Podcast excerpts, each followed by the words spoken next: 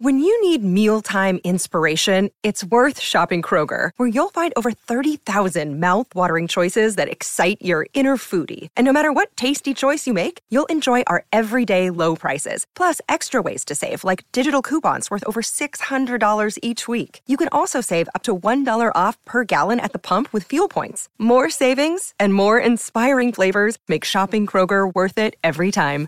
Kroger, fresh for everyone. Fuel restrictions apply.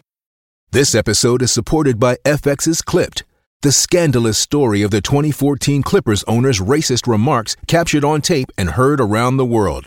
The series charts the tape's impact on a dysfunctional basketball organization striving to win against their reputation as the most cursed team in the league. Starring Laurence Fishburne, Jacki Weaver, Cleopatra Coleman, and Ed O'Neill. FX's Clipped, streaming June 4th, only on Hulu. I'm Andrew Kahn. I'm Ryan Zuke. And I'm Aaron McMann, and these are your Michigan Wolverines headlines from MLive.com this week. Please listen to our full podcast episodes as well, where we have unscripted, in depth conversations about the Wolverines. On to the headlines. Juwan Howard is the reigning men's basketball national coach of the year. It's no surprise that his restructured contract comes with a significant pay raise. Howard will receive a total compensation package of more than 16.9 million over the next 5 years. Currently in his third season at Michigan, Howard was set to make a total of 2.2 million this year as part of his original 5-year contract signed when he was hired in 2019. The entire deal was worth 11.2 million. Instead, Howard's compensation jumped to 3.25 million this year. The contract runs through the 2025-26 season. As has become standard with coaching contracts, there are also bonuses related to team performance, Big Ten titles, NCAA tournament success, and individual awards, like another Coach of the Year trophy. Howard's pay bump moves him closer to some of his Big Ten peers. Illinois' Brad Underwood signed a new deal this year that will pay him 4.1 million this season. I couldn't be happier for our student athletes and fans to know that Juwan will continue to lead Michigan into the future, Michigan Athletic Director Ward Manuel said in a statement. Said Howard, I'm honored to be regarded in such a way that the university wished to continue a lasting relationship with me. The love I have for the University of Michigan is beyond words.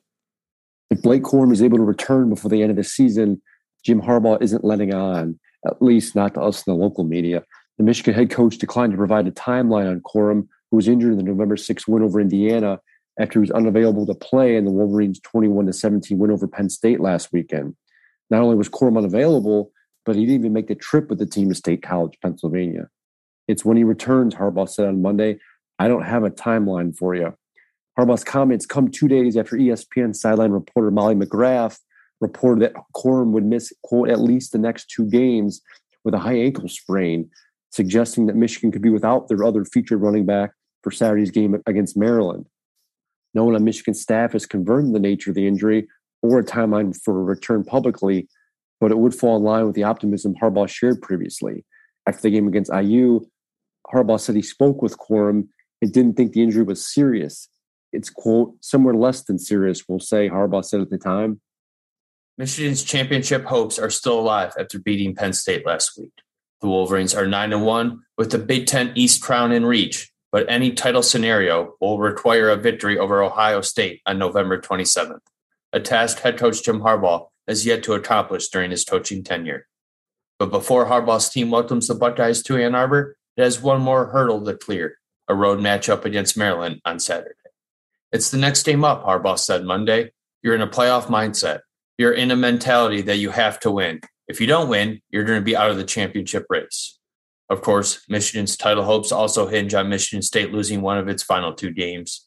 Regardless, the Wolverines have maintained the same approach they have all season like we always say, we take one game at a time, one play at a time, Michigan linebacker Michael Barrett said.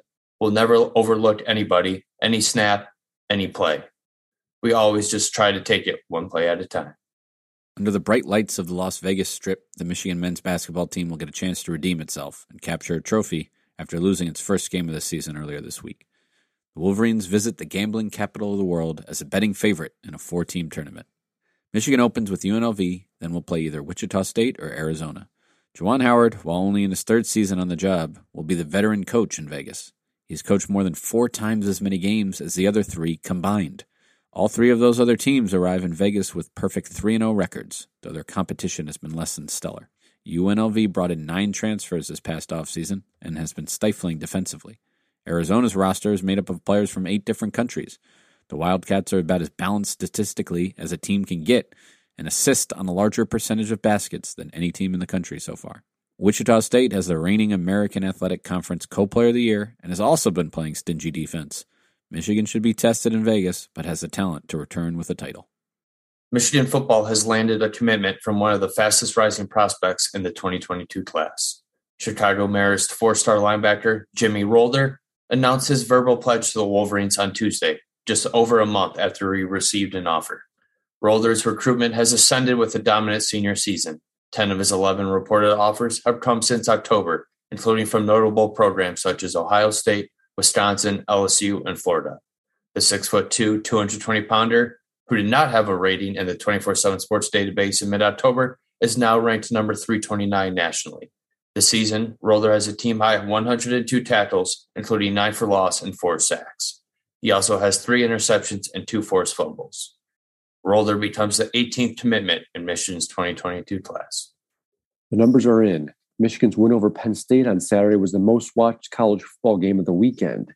ESPN says a noon Eastern kickoff from State College, Pennsylvania, drew 5.942 million viewers on ABC, the highest number across any of the major networks. It was also ABC's most watched afternoon game of the season.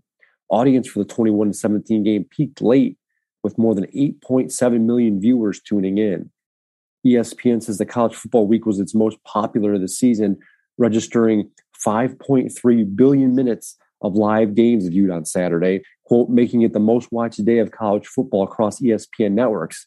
Disney owns ABC and the ESPN family networks, including ESPN2, ESPNU, ESPN3, and ESPN Plus. The viewership numbers come just two weeks after Michigan played Michigan State in what turned out to be the most watched college football game of the season, averaging more than 9.2 million viewers for Fox. Say what you want about Harbaugh and the Wolverines, but they continue to be a huge draw for the national TV networks. For these stories and more, check mlive.com slash Wolverines.